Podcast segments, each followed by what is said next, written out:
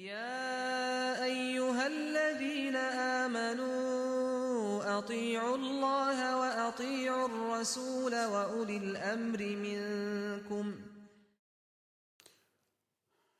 أعوذ بالله من الشيطان الرجيم. بسم الله الرحمن الرحيم. الحمد لله والصلاة والسلام على رسول الله وعلى آله وصحبه ومن والاه.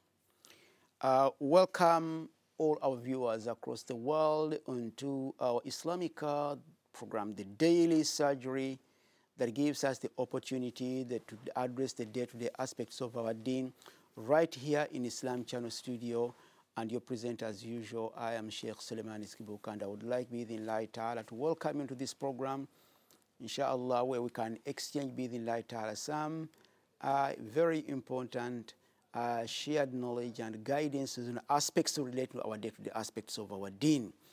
And as usual, we start by thanking Allah subhanahu wa ta'ala, the Almighty, the Cherisher, and the Sustainer for the continued blessings, most important of which is the blessing of Iman. I was actually today touched by a sermon that was given uh, today in, um, by the Mufti and the Imam of the, um, I think was the Imam of the Grand Mosque in Makkah al Mukarramah, uh, where he talked about the, the opportunity of using technology and what te- technological advancement has got to offer to mankind, how it pushes communication, bridges the gap and the distance, but at the same time, he warned us about the dangers of misusing and abusing, but at the level of being addicted so much to the, for example, what we know of the social media sites, uh, social media and its misuse and let alone abuse in the way that it actually takes away one of the most important you know, blessing that Allah has granted mankind, which the Prophet sallallahu alaihi wasallam uh, mentioned, and they said that ni'matani maghbunu fihima kathiru minan nas. There are two blessings in which mankind should really try to make the biggest bargain and take the best advantage of. That is as-sihhatu, good health, wal faragh, and free time. When you look at our free time, we very much often use it actually, you know, in a way that doesn't benefit us, especially given how many um, you know, social groups you might happen to be on and how much information that is, you know, being exchanged every moment and now, some of which is really meaningless. Uh, trans, uh, technology and media platforms have transferred and given a new, you know, a momentum to what would have been, subhanallah, a condemnable behavior. We use technology to backbite, to slander and gossip and talk, even character, assassinate many of our people. And some of the information that is shared, subhanallah, is, uh, you know, does not add any value to mankind. And at the time of the Prophet sallallahu alaihi wasallam, you look at the equivalent of what you call the social medias. At the time of the Rasulullah sallallahu alaihi wasallam, the Prophet said, "Iyakum wal fi turuqat." I warn you about spending so much time in public places, and most profound of which people used to gather along the streets. You may know, for example, along a certain road, there might be some station which happen to be very busy and people converging there every evening. And the Prophet ﷺ warned his companion that Iyakum wal turuqat. Beware about the dangers of converging on those stations along the road. And then the companion said, Ya Rasulullah, ma lana buddina ma hiya majalis natahaddath fiha. These are our stations where we meet and exchange communication between us. And then he said to them, فَإِذَا بَيْتُمْ فَأَتُوا الطَّرِيقَ حَقَّهَا if you find that you cannot resist the, the temptation of meeting these places, then fa'atu tariqa haqqa. Make sure you do observe the etiquettes and the rights that those places and the, the meeting, the, conver the, the convergences demand of you. And when he was asked, then he was told, Ghaddul basar, keep your eyes down. Okay? Waraddu salam. And someone greets to you, says Salam alaikum, you know, re, re, you, know, you know, reply back in the best form. Wal amr bil ma'ruf. And make sure whatever you do, you are promoting the goodness. Wal nahyu anil munkar. And make sure that the, you are the force against any kind of you know, evil or any wrongdoing. When you look at, subhanAllah, how the turuqat at the time of Rasulullah have been transformed into our time now, they've been transformed, the turuqat, those stations have now been brought not only in our homesteads, but deep down into under your, you know, under your duvet.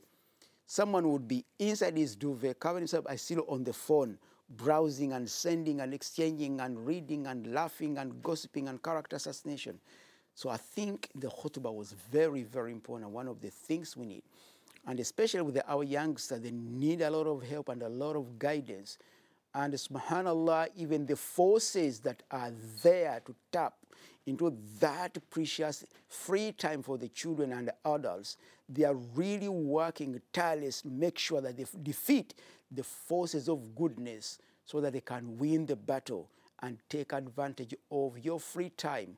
When you are chilling and kicking your feet up in your bed, and they, they can still reach you there and reach and the message comes, you set up the, you know, the notification and you keep your eyes glued on the pad, on the phone. So you've got to be very careful. What the Prophet ﷺ talked about is exactly that.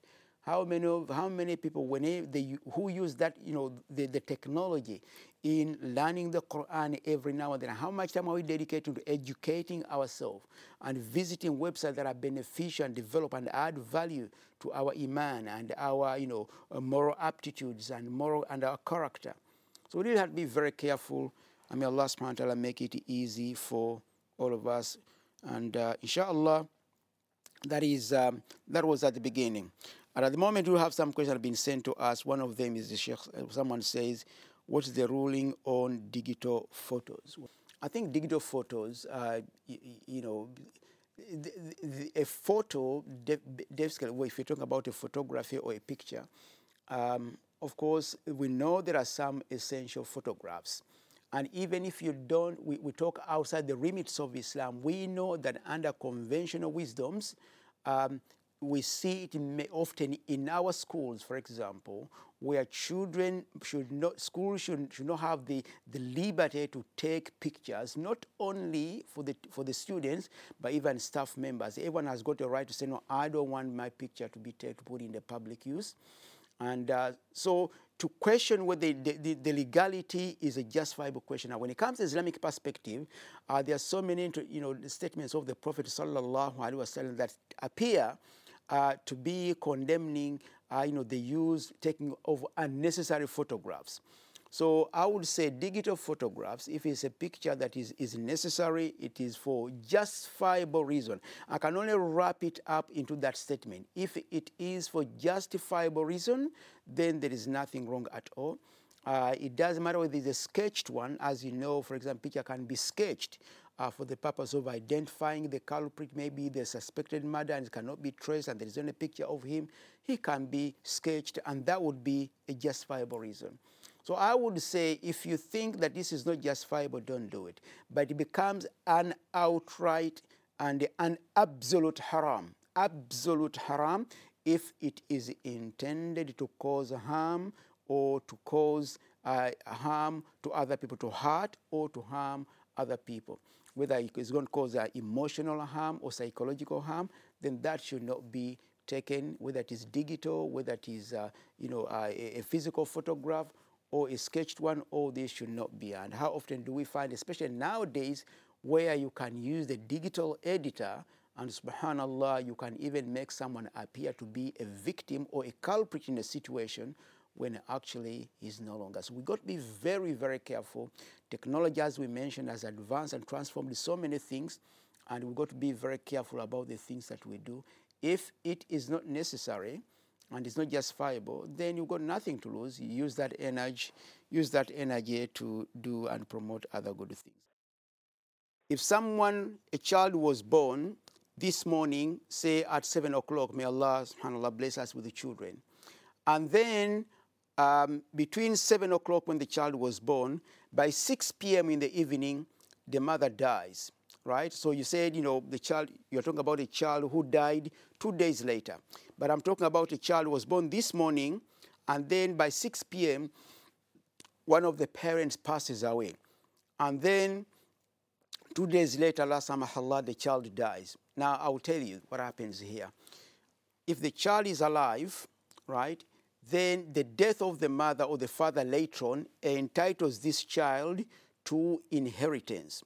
If the, one, if, the, if the deceased parent was a millionaire, this child will have a, a proportion of the deceased father because by that particular moment, this mother or father dies as a father. Okay, he died with the title of a father to this child, whether it is the first one or the second one. If he's the only one, he becomes a father and a parent by virtue of this child. If it was the second one, he becomes a second time parent by virtue of this child. So as soon as a child is born, there follows the implications. The moment that child dies, whether he died after one hour or two hours or three hours, when he, the child dies after one hour, and imagine between the moment he was born, the child had already an account set up in his or her name. The moment the child dies three hours later, anyone who she leaves behind, if she left a brother or a sister or a mother and a father, the money she left in the account will definitely, in this case, will have to be shared in a completely different approach.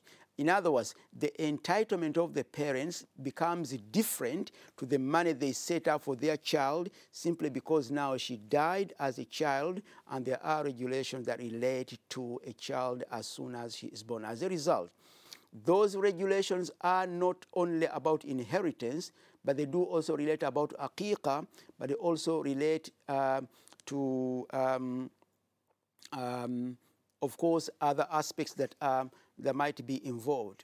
You don't look at just as a child, but as soon as the child is born, then all the associated perspective becomes effective. So, yes, to put in a, a nutshell, definitely, even if the child died before the aqiqah was done, it is enough that Allah granted the family of the, the child, even if he died.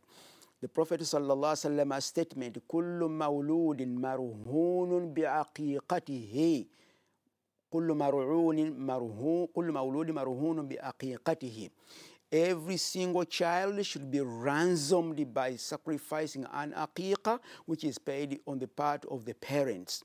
So as soon as the child is born, then an obligation, a duty becomes due on the parents to, uh, you know, to offer either one lamb or two lambs in case they are boys, or one in case they are girls. So it doesn't matter if that child died two hours later, three days later, one month, one year, three years, it doesn't matter. And even the child you know, died three, three years later, but the aqiqah had not been done, it will have to be done exactly also in the same way.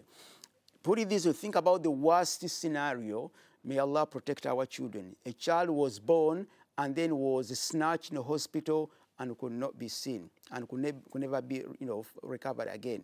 Still, even the child is gone, as soon as we know the mother gave birth to a child, still the obligation to give aqiqah remains in light on that because by birth the child becomes a mother and all these have got meaning to it even if the child has been taken away just as it could be taken away by death or still the obligation remains clear and i really thank you so much for that question the second question someone says, apart from uh, Assalamu alaikum. Apart from the five pillars of Islam, is there anything else we can do to please Allah and do for our community? The Prophet sallallahu alaihi wasallam said that there is nothing that Allah loves um, that indeed there is nothing that Allah, Allah, there is no obligation that there is no obedience that pleases Allah subhanahu wa ta'ala than when someone observes the five obligatory uh, duties. For example, like a salah or zakah or hajj or anything that Allah has made obligatory on you, salah, zakah, hajj, obedience to parents, because these are obligations. However, the Prophet ﷺ goes on to say that once you've done the obligatory instructions, the obligatory duties, then and you do the extras. In other words, after the five daily prayers, for example, you do the nawafil. Or after the Ramadan fasting, you do the Sunnah Nawafil fasting, like a Monday and Thursday, 13, 14, and 15, the Dova Ashura, or fasting the Siyam of Dawood alayhi salatu wasalam or beyond the zakah, you give more sadaqah and sadaqah.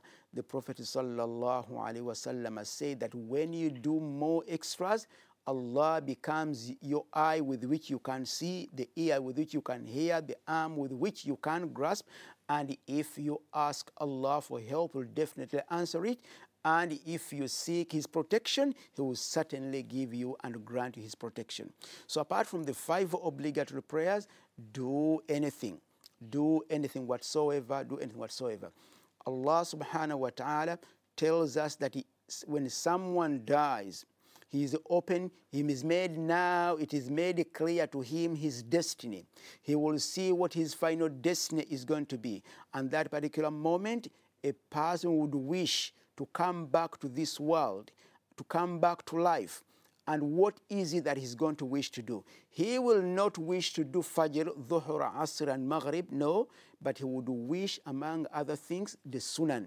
And the most important Sunnah he would wish to do is to give charity, and charity is not compulsory. Although we define, we translate zakah as charity, there is no such a thing as voluntary, I mean, obligatory charity. Charity can never be obligatory, it is charity. So zakah is obligatory. But one of the things that deceased person would wish to come back and at least do because of, after seeing the reward that results from that would be to give charity. So your question makes it very clear. I hope, inshallah, you commit the obligatory acts of worship, but do anything. وَفِي ذَلِكَ يَتَنَافَسُ الْمُتَنَافِسُونَ in any, in, in the obligatory action of acts of worship, anyone, there is, the sky should be the limit. Those who can for example, you know, do Umrah, they can do Umrah. Those who can do extra Hajj, they can do extra Hajj. Those who can give Nafal, Qiyamul Layl, they can do that. Those who can extend reading the Quran, they can do that. If all you can do is Subhanallah, Alhamdulillah, wa la ilaha illallah, so do. If you can venture into helping and extending a hand in charitable work, do so. And the sky should be the limit. And there's so many hadith that highlight the importance of that. Another caller said, Sheikh, Salamu alaikum wa rahmatullah. My question is regarding alcohol medicine. I brought strepsils and noticed it contains a type of alcohol, uh, 2, 2.4 uh, alcohol, and as one of the antiseptic ingredients, is this permissible to use or not? Um, I, I, I, don't know the, the, the, the, ingredient you mentioned here. I am not an expert in this, but what I've picked up, you say that is an antiseptic ingredient. Probably I can understand that. And um, I, I, would say that, of course, um, you, you, have a right to go and speak to expert, especially your doctor, your GP, or the pharmacist. If there is anything you feel that, look, I would, if I would prefer, if I can get uh, a medicine or um, you know a drug that is free from things that are considered to be harmful or Ill, uh, unlawful in Islam, obviously they can give you an alternative if it is there. But if the alternative is not there, sometimes we're definitely allowed to use some of the ingredients, that, although they might have alcohol in them, as long as it's not meant for consumption. For example, if there is an alcoholic element that is used in antiseptics, or in, uh, for example, you want to wipe the top of your cover, wipe the chairs, and the kind of the tissues, uh, the antiseptic kind of tissue you are using, they've got elements of alcohol, which is the uh, ingredient that is intended to kill the viruses that are harmful to you, then there is nothing wrong at all with that. So, uh, you know, if it's something you're going to use, to, for example, for, you know, for, uh, to, to take as a tablet or a cream, and you feel that this, um, there is an alternative, have the discussion with your doctors. And if there isn't, always the priority is going to be given to protection and preservation of life if you don't have any option but to use anything, even if it is haram, it becomes accept, acceptable because ad-daruriyat bihul mahdurat. But because in matter of necessity will always re, uh, will, will, will also make that which is normally unlawful to become acceptable. And that's why it is permissible for someone to eat haram food for the purpose of preserving his own self. It is permissible to take, to use for example, um, you know, tissues that might be, for example, you know, grown in, um, you know, in, uh, you know, in other animals. If it is the only is the only tissue that is available to protect and preserve and save your life, then there is nothing wrong at all with that. And these are these issues are very well known in the world of Islamic, uh, you know, fiqh in the Islamic jurisprudence. And uh, but the key point, make sure you discuss it with your doctor, pharmacist, whatsoever, and see if they can get an alternative with which you feel you are happy and it will serve the purpose for which it is being prescribed. And uh, so that is um, uh, that will be the hopefully inshallah. Allahu alam. Um, I feel we have enough time for the next question. Um, uh, this is a very important, please. Someone says so, and I don't know until I read it. Can you talk briefly about the need for husband to also try and look good so that they, their wives will also enjoy being with them? Please, if possible, can you quote sources of hadith that encourage men to look good for their wives? Jazakallahu khair. Allahu Akbar. This is, this is the toughest one I've ever, I've ever had. I hope maybe the caller is um, the sister. Uh, what I would say, I think there, there is um, a very, there's an unspoken message here that is coming from our sisters to uh, the brothers. And uh, of course, you know, the, the, chemistry that lies, that, that lies, the mawadda and the rahmah, the love and affection that Allah has put at the core ingredient between the husband and wife has got things that are going to spice them up. And uh, of course, we know that one of the things Rasulullah sallallahu used to do, he used to love the perfume. And I know in this country, uh, subhanAllah, sometimes using perfume is not very much encouraged, especially when you are going to public area. But when you're at home and you know it can spice up and can, you know, uh, raise the level of the chemistry and affection and uh, attraction and feeling, mashallah, you know, closer to one another, why not? I, think the message is there, and what the sister is saying that is too much and it's enough is enough for husbands who do not really shape up and uh, they do not actually look after themselves. And this is, um, you know, something that needs to be discussed. Um, but I know it can be very difficult for the husband to tell he, her wife, her husband, to a husband to tell his wife that, well, you know, you go look after yourself or the other way around. But I think it is, um, it is well understood that uh, everyone needs, this is required from one another. Both men would need to see their wives looking after themselves in as much as women can be looking, I uh, would be looking for, you know, the, the, you know, the, the X factor in their husband that will make them be attractive to them. And I know and I've had so many situations where, wallahi, marriage has been broken, uh, has broken down simply because, you know, when people go back home, it is really, you know, subhanAllah, regrets after regrets after regrets. It might be that maybe someone doesn't take care of himself, let alone the environment around the house. So you know, be very careful. It's not going to be the wealth. It's not going to be, you know, anything, but even that little, the element of mawadda, love, is made, and it's going to be made out of those intrinsic elements that are going to be considered be essential on both the husband and the wives. يا أيها الذين آمنوا أطيعوا الله وأطيعوا الرسول وأولي الأمر منكم